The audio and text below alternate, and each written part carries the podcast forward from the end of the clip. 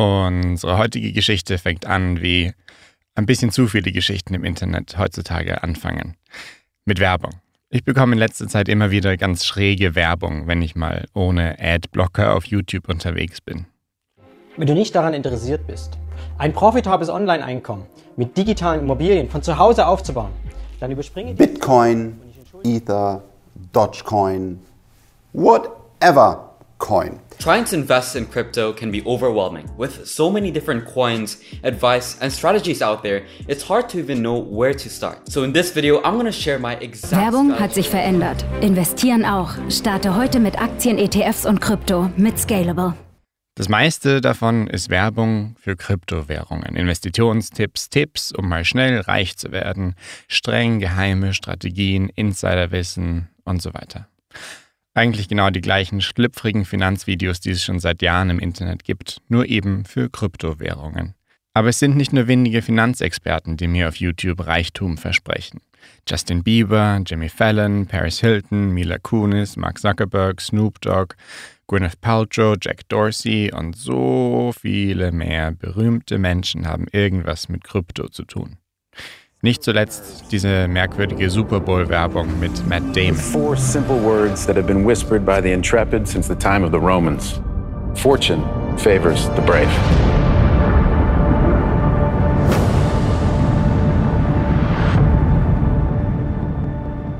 Und sie alle versprechen mit Krypto wahlweise die Zukunft von Kunst, von Finanzen, von meinem persönlichen Reichtum, die Zukunft des Internets oder gar unserer ganzen Denkweise.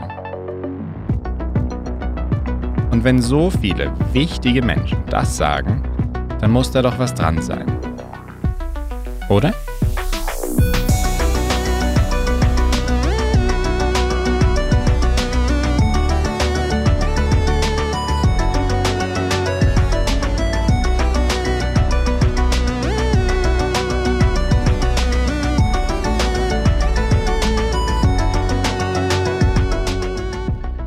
Höchste Zeit, dass wir uns auch mal über die hochpolarisierende und komplexe Welt von Kryptowährungen, Blockchains, Bitcoin und was es noch so gibt, unterhalten. Heute im Podcast von Netzpolitik.org ein Gespräch mit dem freien Wissenschaftler Jürgen Geuter, alias Tante, über die Zukunft des Internets, wie sie von einer leidenschaftlichen und kritikresistenten Ecke des Internets prophezeit wird. Ich bin Serafin Dinges, ihr hört NPP, bleibt dran.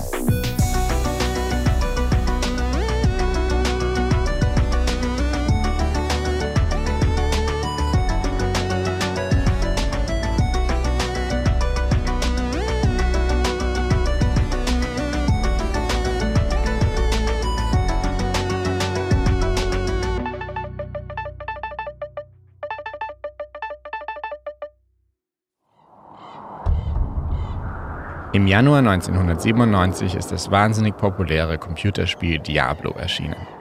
In dem Rollenspiel rennt man durch düstere, computergenerierte Dungeons mit dem endgültigen Ziel, Diablo, den Lord of Terror, zu finden und zu vernichten.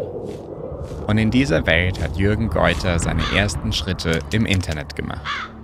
Wenn wir ganz realistisch sind, war, glaube ich, meine ersten Schritte im Internet, dass man Diablo mit mehreren Leuten übers Internet spielen konnte. Ich bin halt auf dem Land groß geworden, in so einem Dorf, wo die Schnittmenge mit vielen Leuten, die da wohnten, nicht immer so hoch war. Und da war das Internet erst über irgendwelche Spiele, wo man mit Freunden, die woanders wohnten, spielen konnte. Und dann halt hin zu diesen ganzen Plattformen. Damals gab es sowas wie GeoCities und so, da hatte man seine ersten Homepages. Heute ist Jürgen besser unter dem Pseudonym Tante bekannt, als der er ins Internet schreibt. Über im weiteren Sinne die sozialen und politischen Konsequenzen von Technologien und Technologieeinsatz. In den letzten Wochen und Monaten hat sich das sehr spezialisiert auf eben das Thema Web3 bzw.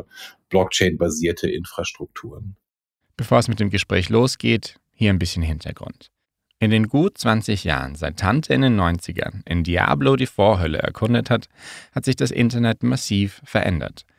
Dazu möchte ich euch von einem anderen Diablo erzählen. Und zwar von dem hier.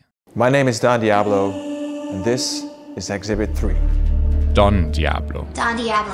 Diablo ist ein ziemlich populärer holländischer DJ und produziert vor allem EDM, also Electronic Dance Music. Normalerweise legt er vor Zehntausenden Leuten auf, aber in der Pandemie hat er sich anderen Projekten gewidmet. Greetings all my Hexagonians. Welcome to the future. Don Diablo ist nämlich fasziniert von der Zukunft. Oder einer bestimmten Version zumindest. Trägt in vielen Fotos Patches, auf denen Future in großen Buchstaben steht. Seine Version der Zukunft ist neonfarben, elektrisch, ziemlich Sci-Fi. Passend zu seiner Musik eben. Und in den letzten 2 Jahren hat Diablo daran gearbeitet, seine Kunst digital zu verkaufen. Zum Beispiel hat er ein einstündiges DJ-Set inklusive futuristischem Musikvideo produziert. Das Video konnte man dann als NFT kaufen. Sie finden das bizarr? Willkommen in der Welt der NFTs. Digitale Objekte, die mit Kryptowährungen gekauft werden. Mittlerweile haben die meisten vermutlich schon von ihnen gehört, den NFTs. Den sogenannten Non-Fungible Tokens, mit denen man offiziell den Besitz eines digitalen Kunstwerks nachweisen kann. Diese kryptobasierte Technologie hat während der Pandemie vermeintlich den digitalen Kunstmarkt revolutioniert. Mittlerweile gibt es zig Geschichten, in denen digitale Kunst zu exorbitanten Preisen verkauft wurde. Neon Cats, die für 500.000 verkauft wurden. Twitter-Gründer Jack Dorseys erster Tweet. Das Kunstauktionshaus Christie's hat eine riesige digitale Collage des Künstlers Beeple für fast $70 Millionen verkauft. Oh my God! $50 million! Oh my God! $69 million. I think it probably means digital art is here to stay. I'm going to Disney World! DJ Don Diablos Musikvideo wurde am Ende für 600 Ether verkauft. Das ist eine Kryptowährung. Zum damaligen Zeitpunkt war das ein theoretischer Gegenwert von rund 1 Million Euro. Der anonyme Käufer namens Deckchair, also Liegestuhl, hat dafür einen USB-Stick mit dem Video bekommen, sowie einen Eintrag auf der NFT-Blockchain des Marktes Super Rare. Darin steht, dass er oder sie der Besitzer des Musikvideos ist. Das Video selbst ist online nicht zu finden. Es ist wohl noch sicher auf dem USB-Stick verstaut. Aber selbst wenn Deckchair oder Diablo selbst das Musikvideo irgendwann online zur Verfügung stellen, der NFT ist der Beweis, dass Deckchair der wirkliche Besitzer des digitalen Kunstwerks ist. Egal, wie oft es online reproduziert wird. NFTs sind also ein Weg, um digitale Kunst zu besitzen. Aber warum erzähle ich das alles? Klar, es geht bei Krypto, Blockchain, NFT und so weiter immer auch um Technologie. Aber ich glaube, dass sich zwischen den 2 Diablos, also dem Computerspiel aus den 90ern und dem DJ, das Internet in mehr als nur technologischer Hinsicht verändert hat. Die Erzählung klingt ungefähr so. Am Anfang war da ein recht chaotisches, oft selbst zusammengezimmertes Internet, das Web 1.0, in dem man oft über versteckte Schätze stolpern konnte, bis dann ein viel interaktiveres Internet kam, in dem wir uns eigentlich fast immer nur auf derselben Handvoll Plattformen bewegen, das auch Web 2.0 genannt wird. Da springen wir von Twitter zu Instagram, um dann noch was auf Google zu suchen und dann auf Facebook oder TikTok zu landen. Diese Konzentration von Macht und Aufmerksamkeit und Geld hat in den letzten Jahren viele missmutig gemacht. Und dann kam Web 3 um die Ecke. Ein dezentrales Internet, das nicht mehr ein paar wenigen großen Firmen gehört, sondern uns allen. So lautet zumindest das Versprechen von den VertreterInnen von Web 3. Und ich glaube, genau darum geht es. Nicht um Technologie, sondern um ein Versprechen.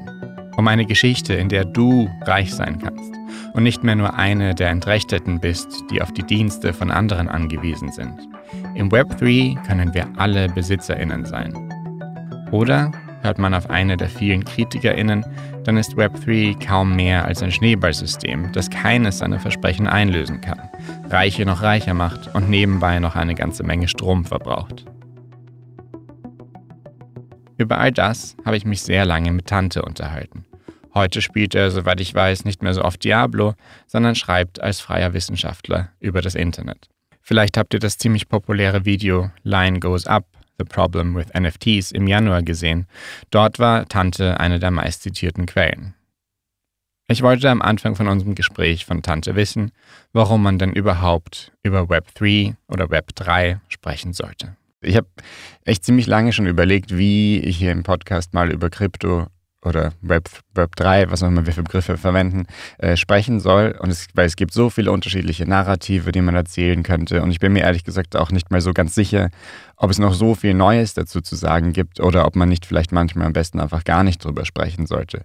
Du sprichst aber viel über Web3. Warum? Ich finde, wenn man eine Ausbildung in einem bestimmten Bereich hat, dann hat man auch die Verpflichtung, unter Umständen mal die Gesellschaft zu warnen, wenn irgendetwas schief geht. Also Ärzte warnen davor, wenn Leute Dinge tun, die sehr ungesund sind. Ingenieure warnen, okay, diese Brücken, die ihr baut, die crashen euch zusammen, das ist ein Problem. Ich glaube, Informatiker und Informatikerinnen müssen manchmal auch warnen, wenn es um so IT-Infrastrukturen gibt, die einfach extrem negative Externalities, sagt man im Englischen immer, also so Seiteneffekte und Auswirkungen haben können. Und das ist so der Grund, weshalb ich auch so viel darüber rede. Mich betrifft es ja nicht. Ich besitze keine Kryptotoken oder Currencies. Ich könnte das ja auch einfach links liegen lassen. Aber weil da eben so viel Betrug passiert und eben das Marketing sich auch zunehmend auf Gruppen, auf marginalisierte Gruppen richtet, wo so Leuten, die eh schon das Gefühl haben, ich habe keine Zukunft, die jetzt so ihre letzten 200, 300, 500 Dollar in diese Crypto-Schemes werfen, um vielleicht doch nochmal irgendwann einen Fuß auf den Boden zu bekommen, die dann aber abgezockt werden und am Ende gar nichts mehr haben. Das ist einfach insbesondere in den USA sehen wir das schon sehr stark, da wird das Marketing da schon sehr hingetrieben, aber auch in Deutschland sehen wir, wie halt bestimmte Gruppen immer mehr angesprochen werden, um sich da zu platzieren. Ich finde das einfach sehr, sehr gefährlich. Also diese ganze Banken- und Finanzmarktregulierung, die wir haben, die hat ja immer auch einen Grund gehabt. Und dass da jetzt so ein Markt aufgebaut wird, wo die unterlaufen wird, sorgt eben dafür, dass viele Probleme, die wir eigentlich als gelöst betrachtet hatten, jetzt wieder auftauchen. Wie erklärst du denn Web3 jemandem, der nicht weiß, was das ist? Das heutige Internet, wie wir es kennen, das, was gerne immer noch als Web 2.0 bezeichnet wird, auch wenn sich es natürlich seit der Begriff erfunden wurde, sehr stark verändert hat. Das heutige Internet ist halt darauf basiert, dass bestimmte Entitäten, häufig halt Firmen, betreiben halt irgendwelche Serverinfrastrukturen und auf denen laufen die Websites, die wir benutzen, da laufen die Apps, die wir benutzen, beziehungsweise halt der Backend-Teil der Apps, die wir benutzen. Und das ist, wie das Internet heute funktioniert. Das heißt, am Ende kontrollieren halt bestimmte Player einfach die Infrastrukturen, auf denen unser digitales Leben stattfindet. Facebook ist so ein klassisches Beispiel oder Google, aber eben auch Amazon, die so quasi die Basisinfrastruktur für alle anderen bereitstellen. Die Web3-Bewegung hat das nicht zu Unrecht, sondern sehr zu Recht als Problem identifiziert. Da haben wir gesagt, wir wollen Blockchains benutzen und Blockchain-basierte Technologien, um in das bestehende Internet so ein Blockchain-Infrastruktur, so eine Infrastrukturschicht einzuziehen, die am Ende theoretisch allen erlauben würde, quasi auf solche Daten zuzugreifen. Das hätte den Vorteil, dass nicht mehr die Datenbanken mit relevanten Daten, die eigentlich auf die alle Zugriff haben sollten, einer Firma gehört, die jemanden ausschließen könnte oder die den Zugriff unterbinden könnte. Es soll nach der Web3-Ideologie eben auch erlauben, dass es immer quasi ein Alternativangebot geben könnte. Also stellen wir uns vor, es gäbe Twitter, das wäre da drin und alles wäre Blockchain-basiert. Dann könnte man einen alternativen Client schreiben, der nicht ausgeschlossen werden könnte, der vielleicht Probleme, die Twitter hat, eben nicht hätte. Und sie wollen halt alle Geschäftsprozesse, die darauf ablaufen und so Regeln, die darauf ablaufen, über sogenannte Smart Contracts, das sind so Codeschnipsel in Blockchains abbilden, damit eben da auch niemand eingreifen kann. Das heißt, eine Firma könnte nicht willkürlich Dinge entscheiden, sondern der Contract würde halt einmal geschrieben, der könnte gereviewt werden und für alle wäre quasi transparent, wie dieses System laufen soll und es kann niemand eingreifen an der Stelle. Das ist so. Das ist die Hoffnung, die damit verbunden wird, auch das Narrativ, was verbunden wird. Also in gewisser Weise, und das ist ein Begriff, der es wird immer über Dezentralität gesprochen. Es gibt eben nicht mehr diese zentralen Datenbanken, die von einer Entität kontrolliert werden, sondern es gibt halt die Blockchain, wo die Daten irgendwie liegen und für alle sichtbar sind. Transparenz ist immer ein wichtiges Ding. Also es kann eben nicht, so wie jetzt alle Plattformen, die wir kennen, haben halt so ein sehr, sehr blackboxiges Verhalten, wenn es zum Beispiel um Content Moderation geht und um Regeln. Also wann Facebook einen Post löscht oder nicht ist, weiß man nicht. YouTube hat auch so ganz opake Systeme, wie sie mit sowas umgehen. Und das Versprechen da ist, du hast jetzt Transparenz. So kannst du halt vorher genau wissen, was passiert. Und wenn eben was schief läuft und wenn ein ein Dienst anfängt, eben diese Regeln zu missachten, dann kannst du ja jederzeit einfach auf derselben Daten deinen eigenen Dienst hochziehen. Also so eine sehr, sehr absolutes Verständnis von Freiheit in einem negativen Sinne, also Freiheit von Restriktionen, Freiheit von Beschränkung, Freiheit von Moderation und Kontrolle, ist ganz, ganz tief verwurzelt in dieser Ideologie. Mhm. Wir sollten vielleicht mal kurz über ein paar Begrifflichkeiten sprechen, weil, wie man gerade schon sieht, ist es einfach irgendwie so ein wahnsinnig komplexes System. Es gibt unglaublich viele Vokabeln in der Welt von Web3, Blockchain, Bitcoin, DeFi, Web3, Ethereum, Proof of Work, Non-Fungible Tokens, DAOs, Proof of Stake. Ich habe mir ein paar aufgeschrieben. Sollte der Durchschnittsmensch diese Begriffe kennen, und ist diese Komplexität notwendig, oder ist sie vielleicht auch ein bisschen Vorwand? Dezentrale Systeme sind per Definition immer ein bisschen komplexer zu verstehen als zentrale Systeme. So ein zentrales System kann man aufmalen, dann versteht man so ungefähr, was die Komponenten tun, dann ist das okay. Sobald man halt so viele verteilte Systeme hat, ist es einfach schwieriger. Von daher ist es jetzt nicht nur so, dass da aus Böswilligkeit neue Begriffe geschaffen werden. Andererseits muss man natürlich sagen, das ist so eine Szene, die sich auch sehr, sehr bewusst begrifflich abkapselt von allem anderen. Also es ist schon auch sehr bewusst so, dass ganz viele Begriffe geprägt werden und neu geprägt werden, um eben auch sich von Kritik abzuschließen und um auch so eine Art mystische Heilslehre zu konstruieren, in der halt niemand mehr so richtig versteht, und wenn man halt auch Kritik vorbringt gegen dieses System, wird man mit einem Sturm aus diesen Begriffen konfrontiert, dem man dann erstmal entzerren muss. Von daher, ganz ehrlich, glaube ich nicht, dass man alle diese Begriffe verstehen muss als Normalbürger, Bürgerin oder als normale Internetbenutzer, Benutzerin. Es gibt so ein paar, die, glaube ich, relevant sind. Ich glaube, man muss grundsätzlich einmal verstehen, was dieses Blockchain-Ding eigentlich ist. So, auf so einer ganz grundlegenden Ebene. Ich glaube, das hilft. Und dieses Thema Proof of Work, Proof of Stake, ganz genau, was dahinter steht, muss man, glaube ich, nicht wissen, aber ein Gefühl dafür ist, glaube ich, auch nicht unwichtig, um eben genau diesen ökologischen, das sind genau eben die zwei Begriffe, die mit dem ökologischen Footprint dieser Dinge zu tun haben, um das besser einschätzen zu können. Sonst, sobald es dann spezieller wird, so DeFi und all diese spezifischen Begriffe, viele davon sind auch in 6 Monaten wieder weg und es gibt einen neuen Begriff. Also diese Szene iteriert auch durch diese Begriffe extrem schnell.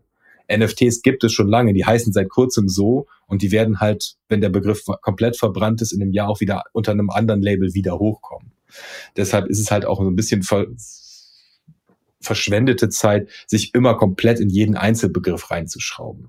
Aber ich glaube, grundsätzlich ein bisschen so die Eigenschaften von Blockchains zu verstehen, vielleicht auch ein Gefühl dafür zu haben, was so ein Smart Contract eigentlich sein soll, ist schon hilfreich, um überhaupt ein bisschen informiert mitreden zu können. Man muss diese Texte aber sonst durchaus auch mit im Willen lesen, einfach bestimmte Dinge nicht zu verstehen oder einen bestimmten Begriff einfach abzusagen, so, ja, okay, irgend so ein Ding, weil es einen auch gar nicht viel weiterbringt und es strukturell auch gar nicht viel verändert. Mhm. Können wir mal Bitcoin vielleicht als Beispiel nehmen und über die Infrastruktur sprechen? Wie sieht diese Infrastruktur aus, auf der die diese Kryptowährung dann trägt? Ja, also Bitcoin ist so quasi die erste Blockchain gewesen. Daher kommt halt, da wurde dieses Konzept manifestiert. Das, was da technologisch drinsteckt, ist alles ein ziemlich alter Hut eigentlich. Also ich witzle gerne darüber, dass halt so die fundamentale Idee von Blockchain ist so alt wie ich. Die wurde im Jahr 1979 patentiert. Aber der Gedanke ist halt verhältnismäßig einfach. Man will halt ein System haben, in dem man verteilt, also ohne eine zentrale Datenbank zu haben, verteilt einen gemeinsamen Datenbestand hat, bei dem niemand drüber diskutieren kann, wie der ist. Man erzeugt quasi eine gemeinsame Wahrheit, und das zwischen ganz vielen Teilnehmern, die sich nicht kennen, nicht vertrauen und auch eigentlich nicht glauben. Und das ist das, weshalb man diese Blockchains baut, und das tut man, indem man quasi das, was man speichern möchte. Bei Bitcoin sind das Transaktionen, also Überweisungen von Bitcoin von einem Konto aufs nächste. Das speichert man, das fasst man so Blöcke zusammen, und bei Bitcoin ist alle 10 Minuten, wird halt so ein Block gespeichert in diese Blockchain herein. Und dieser Prozess, um das eben dezentral zu machen, kann ich einfach irgendjemanden einen Blog schreiben und das glauben alle, weil man vertraut sich ja nicht. Deshalb gibt es eben diese komplexen Systeme, bei denen man halt quasi beweisen muss, dass man jetzt das Recht hat, den nächsten Blog zu schreiben. Und das ist das, woher dieser hohe Energieverbrauch bei Bitcoin beispielsweise und Ethereum kommt. Weil jetzt ganz viele Leute versuchen halt diesen nächsten Blog festzulegen, was genau da jetzt drinstehen wird, machen irgendwelche Berechnungen. Wenn diese Berechnungen zum Ziel gekommen sind, dann steht damit der nächste Block fest. Der wird mit allen bestehenden Blöcken quasi, das ist wie so eine Perlenkette aus Blöcken, jetzt wird die nächste Perle drangehängt. Alle müssen, weil dieses System so gebaut ist, alle akzeptieren jetzt diesen neuen Block als die Wahrheit und machen ab da weiter. Und jetzt werden die nächsten Transaktionen für die nächste Perle quasi eingesammelt und dann in 10 Minuten wieder an die Kette angehängt. Und wenn du sagst alle, das sind ganz viele Computer auf der ganzen Welt, die quasi eben einfach miteinander vernetzt sind. Theoretisch beliebig viele Computer auf der ganzen Welt. Und der Trick daran ist halt, und das Besondere daran ist halt, es gibt eben keine Autorität, die irgendwas entscheidet. Es gibt eben ein Verfahren, das auf so mathematischen Berechnungen basiert, mit dem quasi nicht zufällig, weil es könnte ja niemand einen Zufallsgenerator ansprechen, mit dem halt quasi entschieden wird, okay, diese Person hat das Rätsel gelöst, diese Person darf jetzt den nächsten Block entscheiden. Dann sucht sich diese Person halt, hat sich zusammengesucht, diese Transaktionen gehören in den Block, wird dieser Block geschrieben. Dafür gibt es eben auch immer eine Belohnung, dafür diesen Block zu schreiben, weil man hat ja einen Aufwand, man muss ein Rätsel lösen, dafür gibt es dann halt ein paar Bitcoins geschenkt quasi.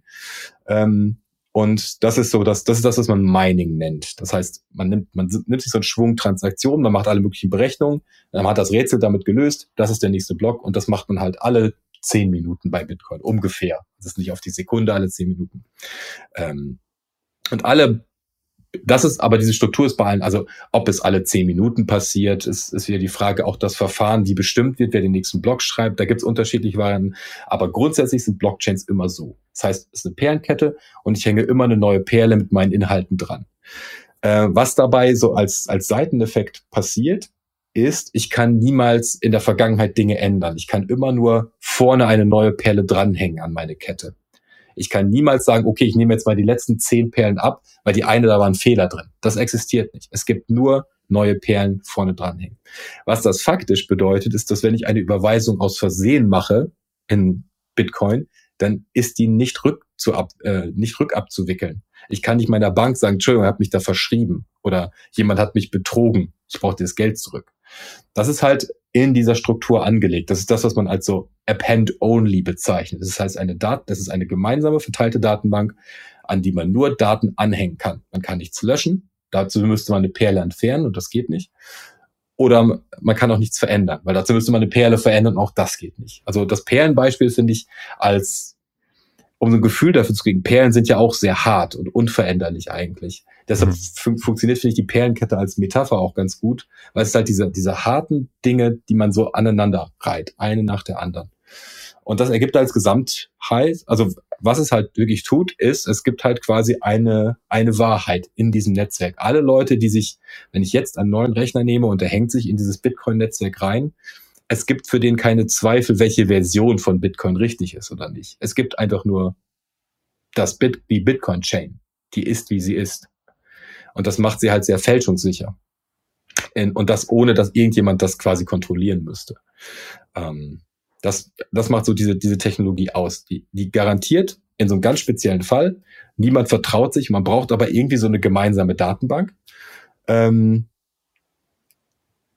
diesem Kontext garantiert sie, dass es immer genau eine Version gibt, der alle vertrauen können. Das ist Was hat es mit diesen Rätseln auf sich? Weil das ist irgendwie ein Teil, der mir immer noch nicht so richtig eingeht.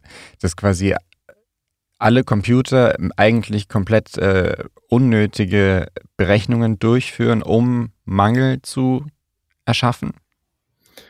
Ja, also das ist das, was man so als Proof of Work, ich nenne es auch gerne Proof of Waste, nennt. Der Gedanke ist, du musst halt, um zu garantieren, dass Leute nicht einfach so jetzt falsche Blöcke schreiben oder manipulieren, musst du es teuer machen, einen Block zu schreiben. Damit Manipulation halt auch teuer wäre. Und was man halt jetzt was man bei Bitcoin macht, ist im Prinzip rät man Zahlen und zwar sehr, sehr schnell. Ich weiß nicht, ob jetzt hier dem Publikum so der Begriff einer Hash-Funktion bekannt ist. Das ist so in der Informatik so ein ganz typisches Ding. Da steckt man halt irgendeinen Text oder Daten rein und das macht daraus eine Prüfsumme. Und bei Bitcoin ist es halt so, dass das Rätsel ist quasi eine Prüfsumme zu finden für den nächsten Block, die zum Beispiel mit einer bestimmten Anzahl Nullen anfängt. Und je mehr Nullen vorne stehen müssen, desto schwieriger ist es, eine Zahl zu raten, die man an seinen Block mit dranhängt, die genau diese Prüfsumme erzeugt. Also man macht unendlich viele, eigentlich extrem triviale Berechnungen. Also die Berechnung selber ist erstens einfach und zweitens inhaltlich vollständig wertlos. Also die bringt, das ist jetzt auch nicht wie früher, wo Leute bei SETI versucht haben, Daten zu analysieren und Planeten im Weltall zu finden. Das ist wirklich Müll, was man da macht. Aber irgendwann findet man die eine Lösung, bei der es funktioniert hat. Das ist die Lösung des Rätsels und damit darf man den Block schreiben. Man investiert einfach extrem viel Strom und Energie, um Zahlen zu raten und irgendwann hat man zufällig die richtige Zahl geraten. Also im Prinzip brüllen alle so schnell sie können, alle Zahlen, die ihnen einfallen und irgendwann hat jemand Bingo und bekommt quasi den Preis dafür. Diese Idee des Proof of Work kommt eigentlich auch gar nicht aus Bitcoin. Ursprünglich hatte man das erfunden, um E-Mail-Spam zu verhindern, weil der Gedanke war, immer wenn du eine E-Mail verschickst, muss dein Server ein bisschen Daten, so eine kleine Berechnung machen, die eigentlich wertlos ist, aber ist egal. Für dich ist das völlig irrelevant. Du schickst halt eine Mail, das dauert dann dadurch eine Mikrosekunde länger, egal. Wenn du Spam verschicken möchtest, ist es plötzlich sehr teuer dadurch geworden, weil du diese ganzen Berechnungen mal machen musst. Das hat man an der Stelle umgekehrt für Bitcoin und sagte, ja, das garantiert halt, dass niemand jetzt einfach so anfangen kann, irgendwelche Blöcke einfach so zu erfinden oder man quasi die Gefahr wäre sonst gewesen, wenn man eben nicht diesen Aufwand betreiben müsste, dass man in der Kette zurückgeht zu einer Stelle, wo man manipulieren möchte und ab da anfängt, andere Blöcke zu schreiben. Da hätte man so eine parallele Kette. Mhm. Und wenn das Berechnen zu einfach wäre, dann könnte man quasi, indem man sehr viele Rechner kauft, plötzlich so eine Alternativkette aufmachen, die plötzlich viel länger wäre als die echte Bitcoin-Kette. Und damit wäre sie dann die echte Kette an der Stelle. Deshalb macht man es halt teuer. Der Weg bei Bitcoin ist eben, dieses Proof of Work zu machen. Okay, du bist in der Lage, so viel Strom einzusetzen, so viel spezialisierte Chips zu kaufen, um das zu tun. Das soll halt garantieren, dass eben niemand manipuliert.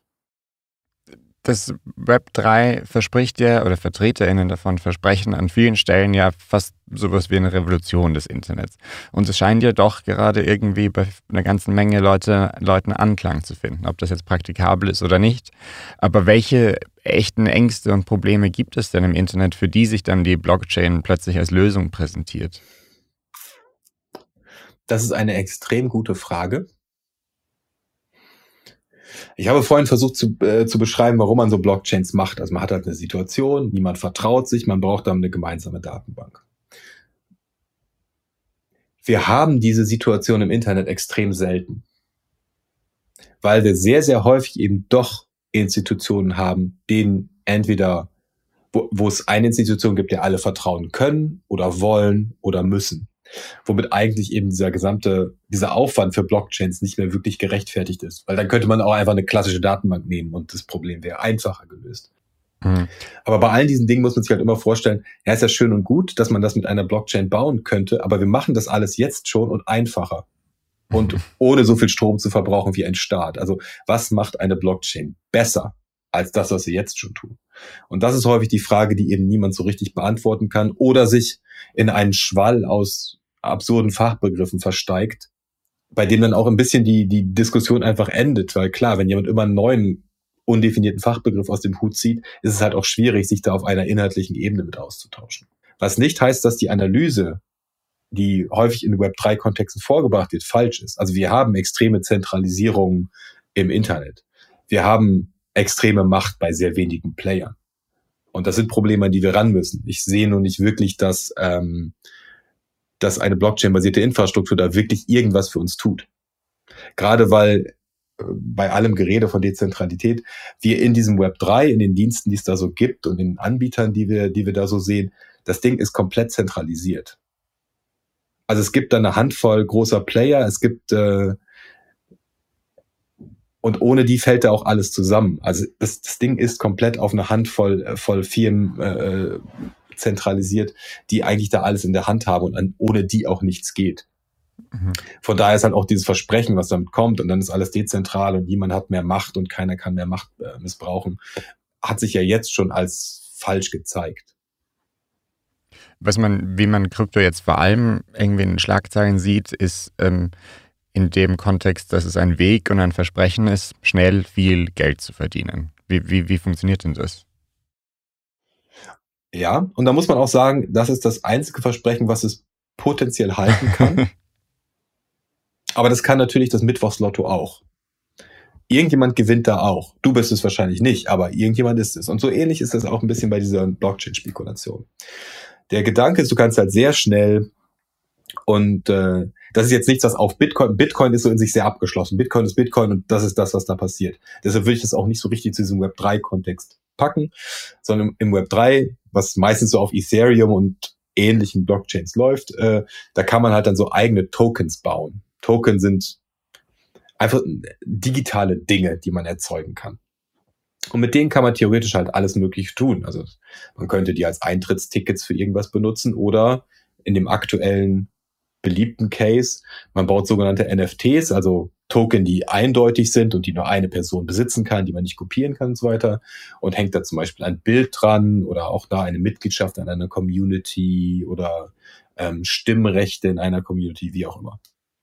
Der Gedanke ist, wenn man damit Geld verdienen möchte, ist halt immer zu sagen, okay, entweder ich erzeuge selber so einen Token oder ich kaufe einen Token für sehr billig und finde jemanden, an den ich das für mehr Geld verkaufen kann. Und jetzt kann man sagen, ja, das ist ja die gesamte Ökonomie, aber hier ist es das, was man in der Ökonomie gerne die Greater Fools Theory nennt. Der Gedanke ist, du kaufst etwas, was eigentlich keinen realen Gegenwert hat. Das ist dir irgendwie auch bewusst häufig, aber du hoffst trotzdem, dass du einen größeren, a bigger fool findest, also ich versuche gerade ein nicht ableistisches Wort dafür zu finden, halt irgendjemanden, der naiv genug ist, dir das Ding abzukaufen, immer im Glauben, dass er oder sie nochmal jemanden anderen findet, der noch naiver ist.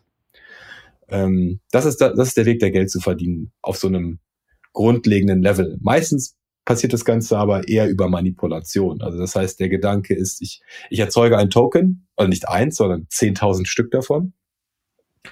Dann lege ich mir davon erstmal 5.000 in meine eigene Brieftasche und dann bezahle ich irgendeinen Promi dafür, auf Instagram und Twitter und sonst wo positiv über meinen Token zu schreiben und damit den Preis hochzutreiben. Und dann verkaufe ich die 5.000 Token, die ich mir schon auf Tasche gelegt hatte, an irgendwelche Leute, ist mir egal. Und danach ist mir egal, was damit passiert. Weil ich habe ja meine Kohle rausgezogen und tausche das in Dollar um und kaufe mit Ferrari. Das ist der Weg, wie man damit vor allen Dingen Geld verdienen kann. Und ist damit also immer auf neues Geld angewiesen. Das klingt aber dann, hat es dann irgendwann ein Ende? Und dann sind Leute da mit den Tokens und niemand will sie mehr kaufen? Ja, irgendwann ist halt immer jemand und hält halt quasi hat jetzt so eine Handvoll von diesen Token und die will keiner mehr, weil die den Wert verloren haben, weil allen bewusst ist, nee, das war jetzt Betrug oder sowas. Dann habe ich dafür halt vielleicht viele tausend Euro bezahlt oder den Gegenwert von vielen tausend Euro in einer Cryptocurrency, aber kann damit nichts tun. Das gibt's täglich. Also es gibt die wundervolle Seite web3isgoinggreat.com, wo Molly White einfach sammelt, wie diese Token kollabieren und immer die kurzen Stories dazu sammelt. Das passiert jeden Tag.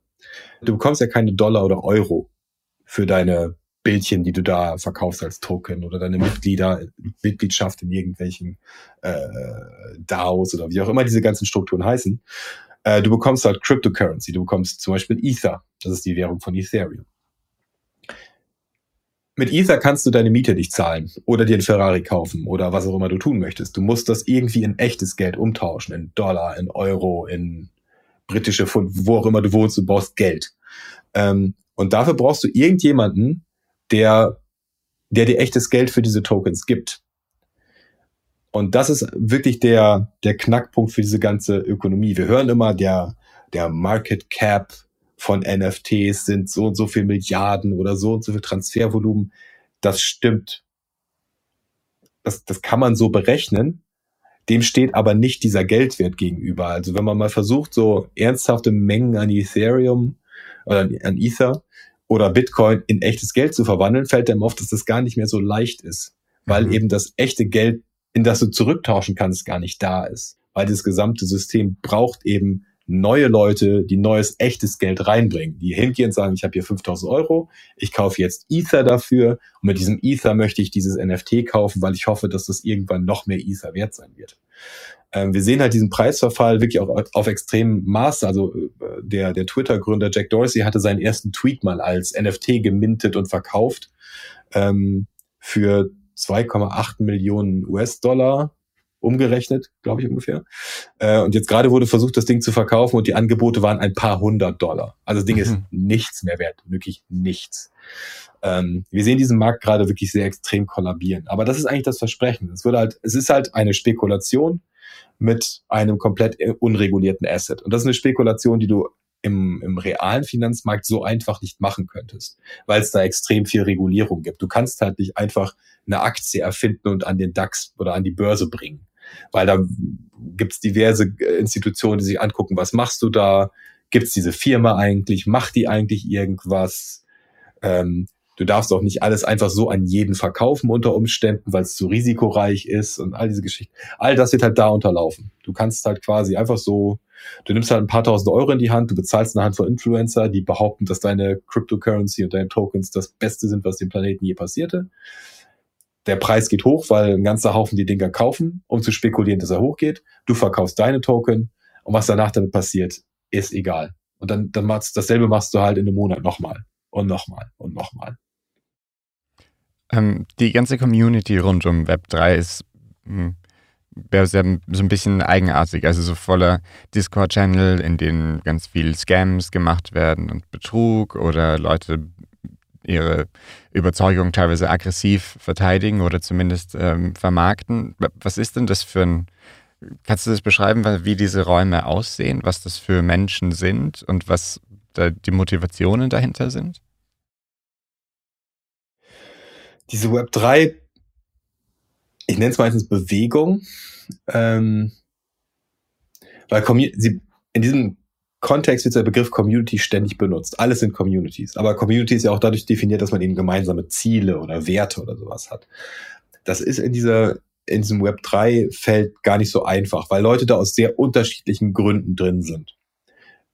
Es gibt wirklich die Leute, zum Beispiel KünstlerInnen, die darin einfach das neue Ding sehen, mit dem man digitale Kunst machen kann. Also die wirklich ÜberzeugungstäterInnen sind.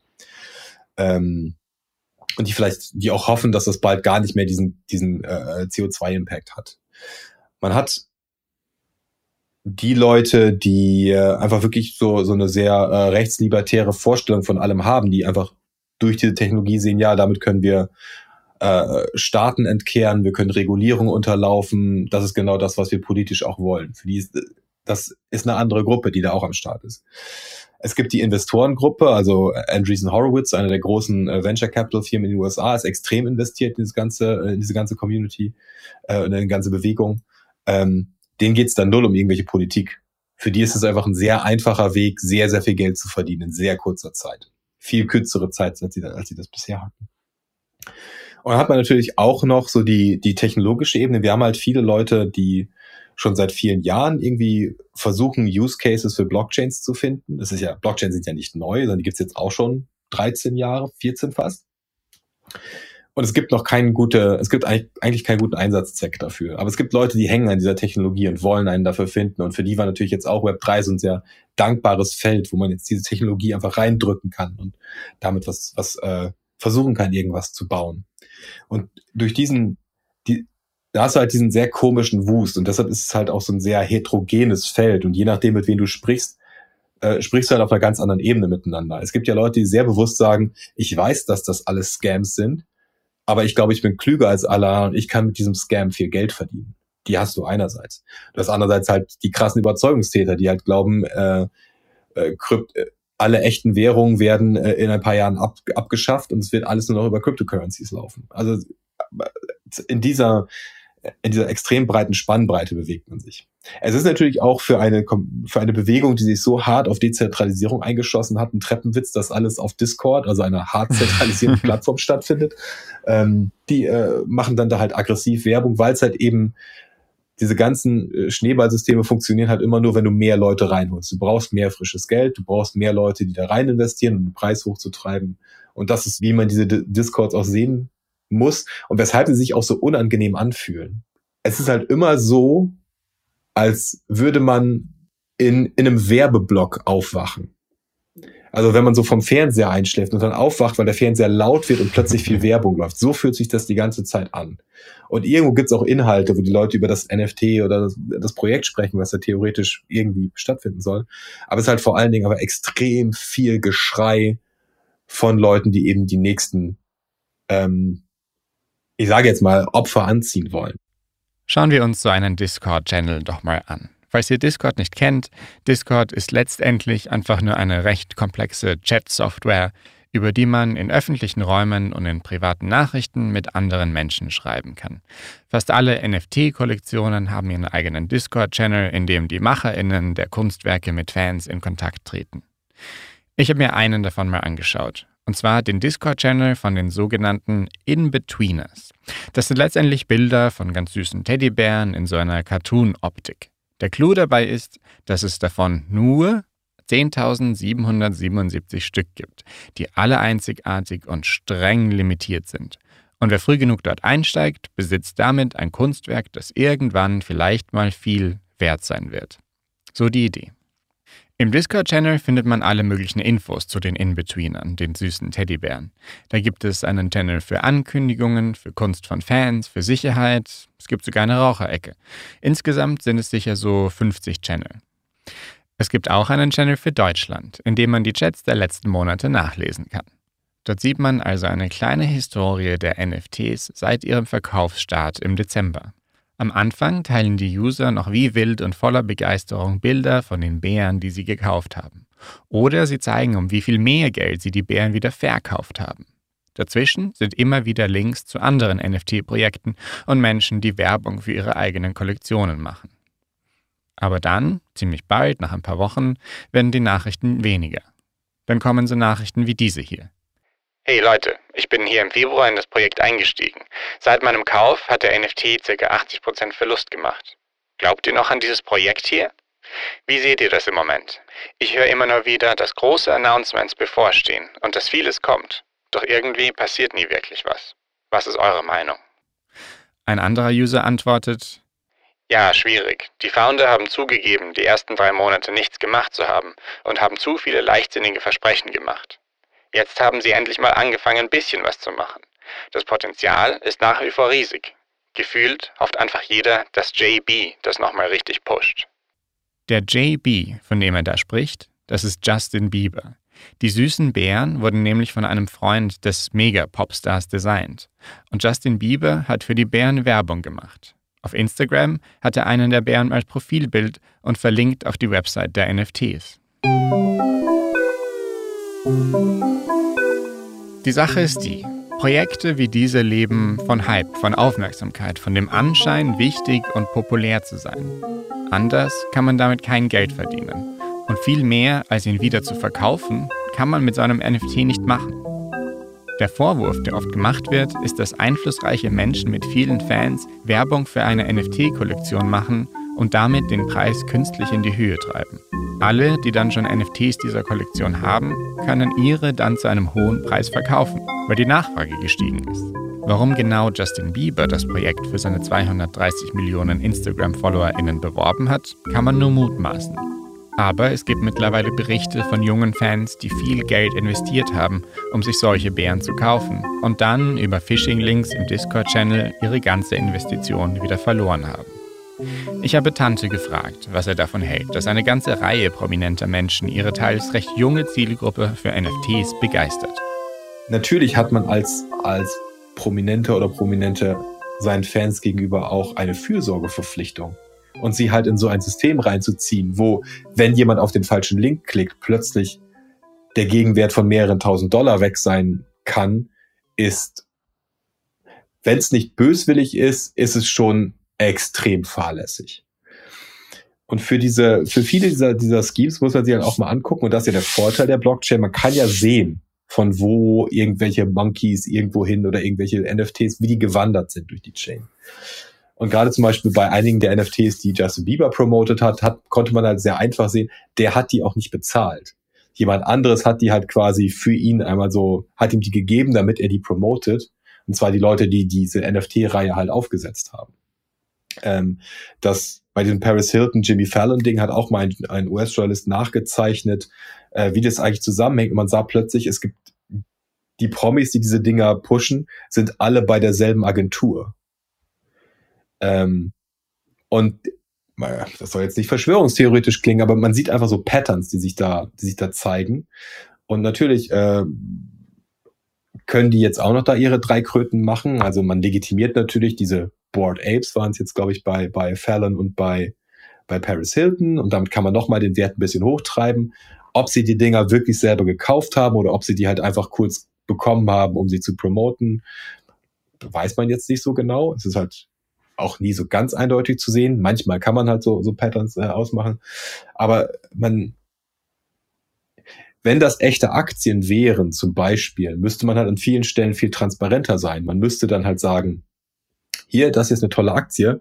Übrigens, ich wurde dafür bezahlt, für diese Aktie Werbung zu machen und ich besitze diese Aktie auch schon. Das heißt, wenn die im Wert steigt, weil ihr die jetzt alle kauft, dann steigt der Wert meines Portfolios. Das gilt halt an der Stelle nicht. Also wird so darüber getan, guck mal, ich habe dieses lustige Ding gekauft. Was sie aber tun, ist, sie manipulieren halt einen Markt, treiben den Preis für ein Asset hoch, was sie selbst besitzen und was sie dann abstoßen können.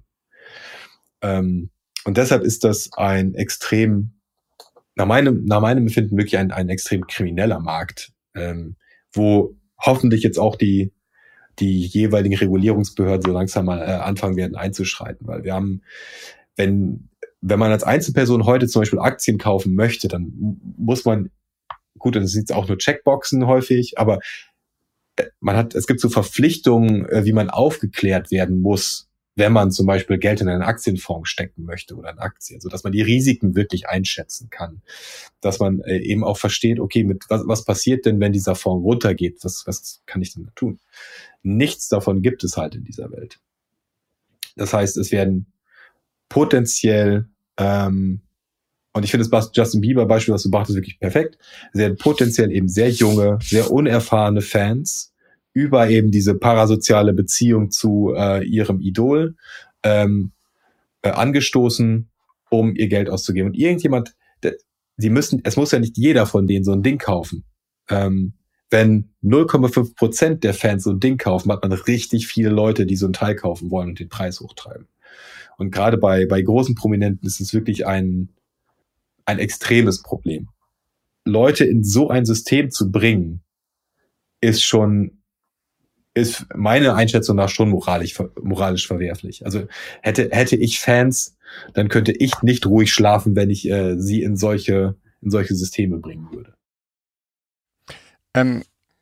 So ein bisschen grundsätzlicher zum Abschluss. Es ist für mich ist das Internet irgendwie so beeindruckend, weil man eigentlich alles ohne große Kosten unendlich reproduzieren kann und damit Wissen eigentlich total gut zugänglich machen kann, alle digitalen Güter ja eigentlich irgendwie gut reproduzieren kann. Jetzt hat man mit sowas wie NFTs irgendwie versucht, einen Weg zu schaffen, dass genau dieses großartige Ding, das das Internet kann, um das irgendwie einzuschränken. Dass man eben nicht mehr sagt, das gehört uns allen, sondern gehört und ist allen zugänglich, sondern er hat irgendwie einen ganz konkreten Besitz einer Person, um das irgendwie zu einem Investitionsgut zu machen. Jetzt ist, keine Ahnung, meine Frage, warum glaubst du, hat sich das dahin bewegt? Warum vertragen sich Internet und Kapitalismus plötzlich so gut?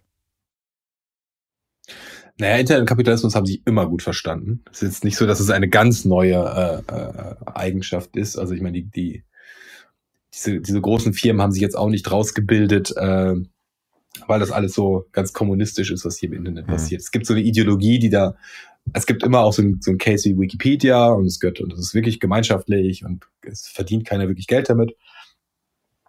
Aber am Ende sehen wir auch, dass viele der großen Plattformen, das Internet hat schon einen großen Shift erzeugt, aber es hat häufig auf Kosten der etablierten großen Player andere große Player erzeugt. Also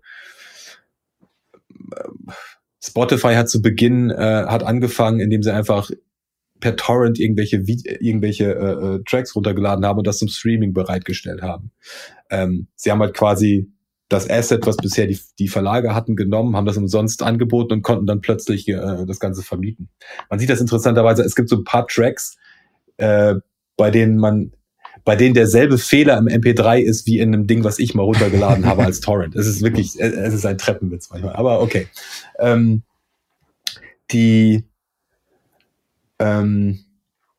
Ich glaube, was halt hier neu ist oder weshalb das halt auch so viel Geschwindigkeit aufnimmt, ist A, für die InvestorInnen, und vor allem ist da jetzt Andreessen Horowitz die erste Adresse.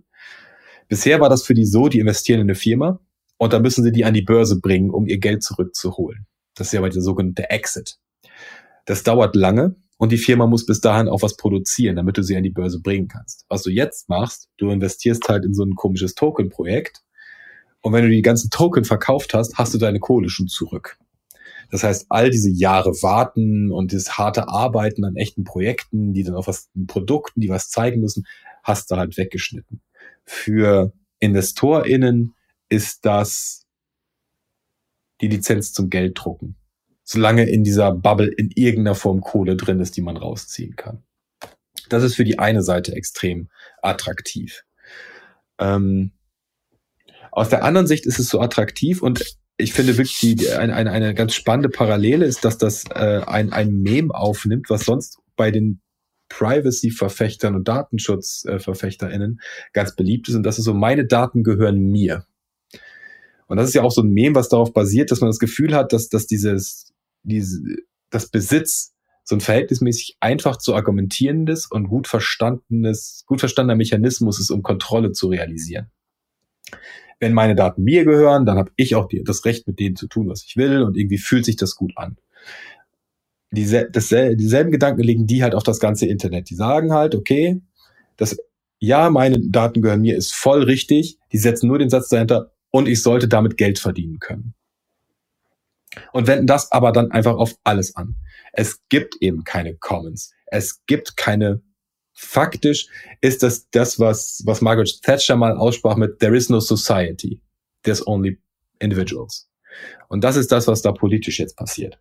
Politisch passiert da, es gibt eigentlich nämlich gerade keine Communities, es gibt kein gemeinschaftliches Handeln, es gibt mein Handeln mit den Assets, die mir gehören und bei denen ich irgendwie jetzt Profit herausschlagen kann, indem ich das idealerweise sogar nur verleihe oder vermiete oder Zugriff gebe an andere.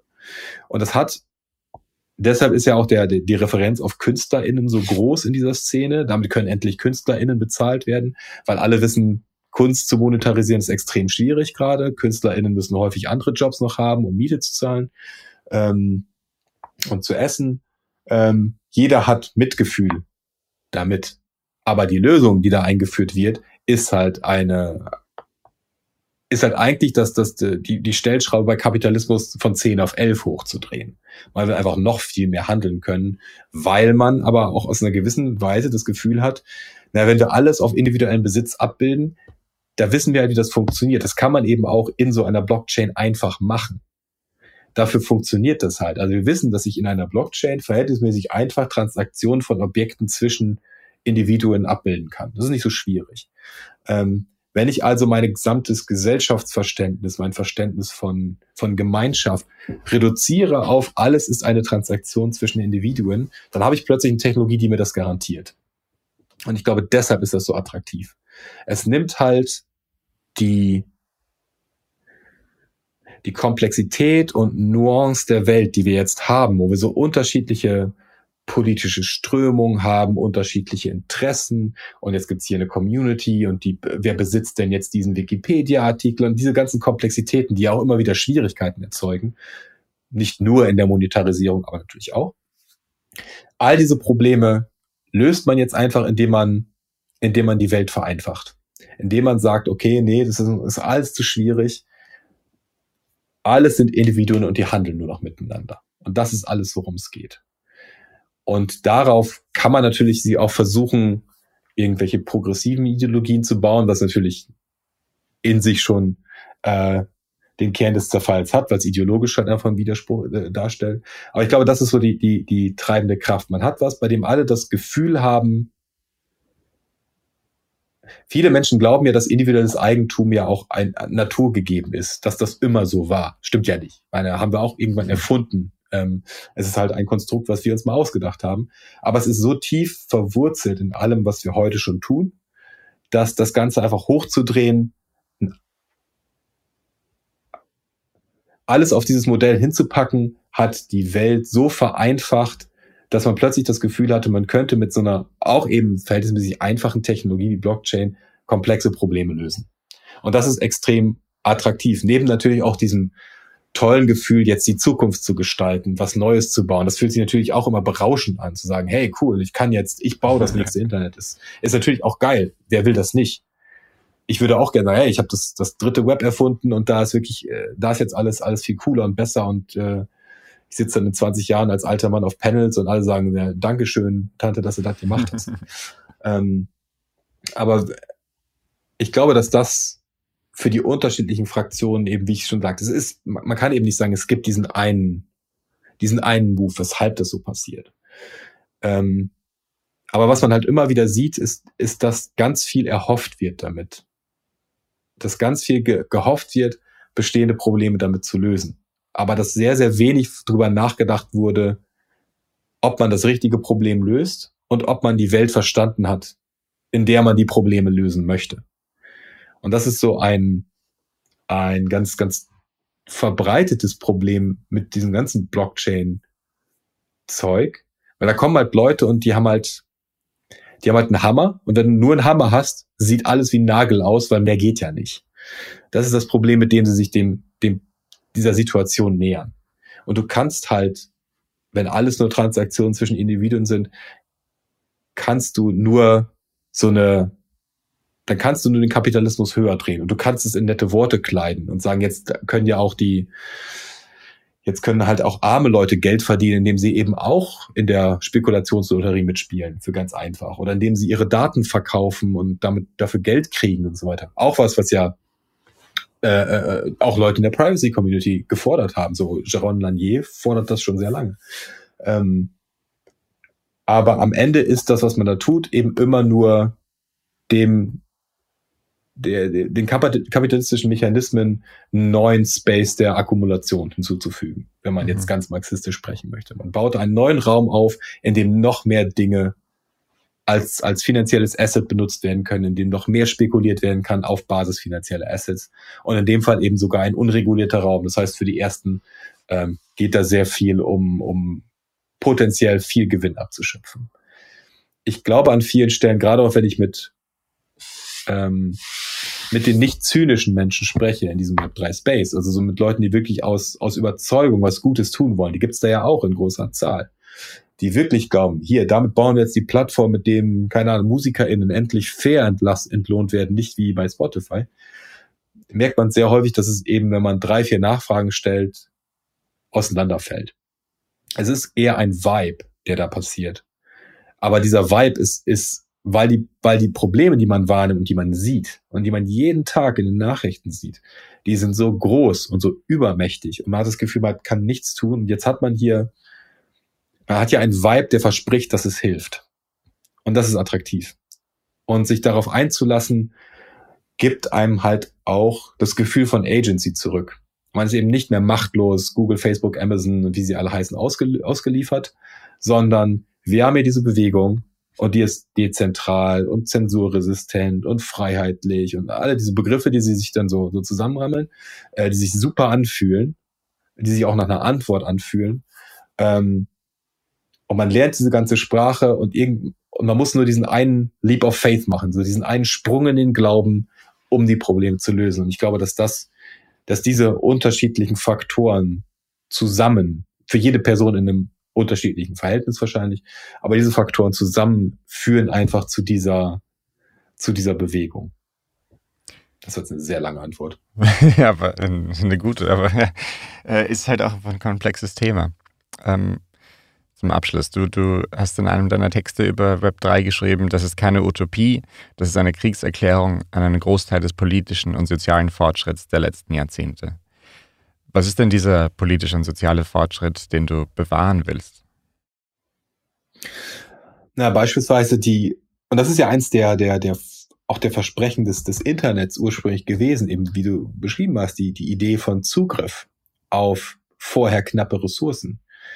Die Möglichkeit eben auf kulturelle Artefakte, auf wissenschaftliche Ergebnisse, auf alles Mögliche zugreifen zu können, egal wie viel Geld ich habe, egal zu welcher Universität ich gehöre, in welchem Land ich bin, teilhaben zu können an der Kultur der Menschheit, an den Diskursen der Menschheit, die Möglichkeit zu haben, mich auch als Einzelperson zu beteiligen. Also man kann ja von Facebook halten, was man will. Es ist ein fucking Trashfire, aber Leute schaffen sich da einen Account zu klicken und sich da an Communities zu beteiligen und irgendwie mitzureden. Und nicht alle davon dieser Communities sind toll, und da haben wir auch Querdenker und wir haben noch Impfskeptiker und dieses ganze alles. Aber grundsätzlich hat das Internet und viele der Infrastrukturen, die sich herausgebildet haben, bei allen Problemen, die sie haben, Menschen die Möglichkeit zu Teilhabe gegeben. Und das ist nicht perfekt. Und vieles davon muss auch noch weiterentwickelt und noch besser gestaltet werden. Aber dieses Versprechen zurückzunehmen, ist für mich ein Verrat eigentlich an allem, woran wir die letzten 20 Jahre in diesem ganzen Digitalkontext gearbeitet haben, als Personen, denen eben die Teilhabe anderer Menschen wichtig ist.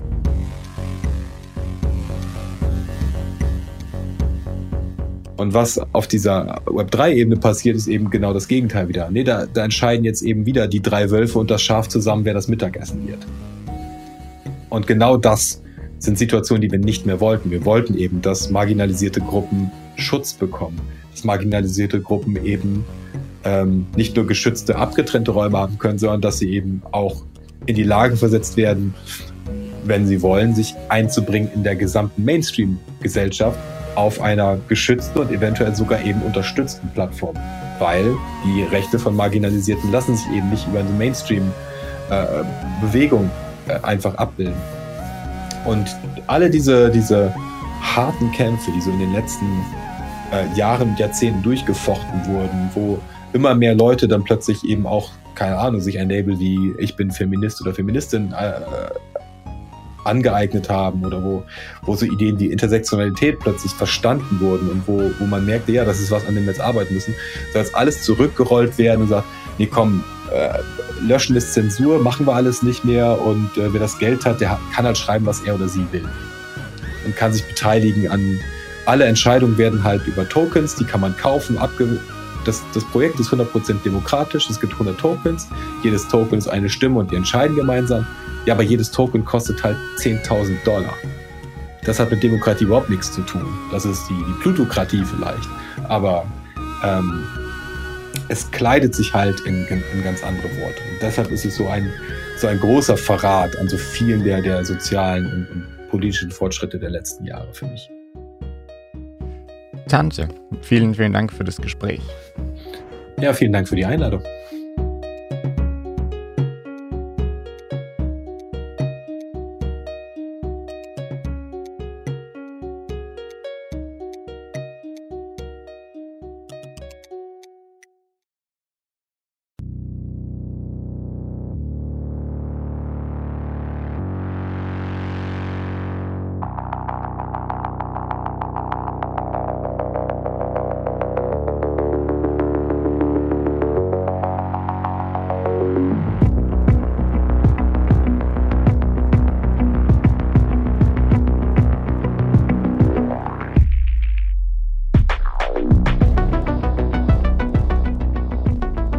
Das war NPP, der Podcast von Netzpolitik.org. Mehr zu Tante, seinen Texten und allen genannten Quellen und Referenzen findet ihr in unseren Shownotes. Wenn ihr Feedback habt, Gutes oder Schlechtes, dann freue ich mich über einen Kommentar oder eine Mail an serafin.dinges@netzpolitik.org. Unser Journalismus ist komplett spendenfinanziert. Wenn ihr uns unterstützen wollt, dann freuen wir uns über eine Spende. Schaut einfach auf netzpolitik.org, alle Infos dort. Vielen Dank fürs Zuhören. Ich bin Serafin Dinges. Bis zum nächsten Mal.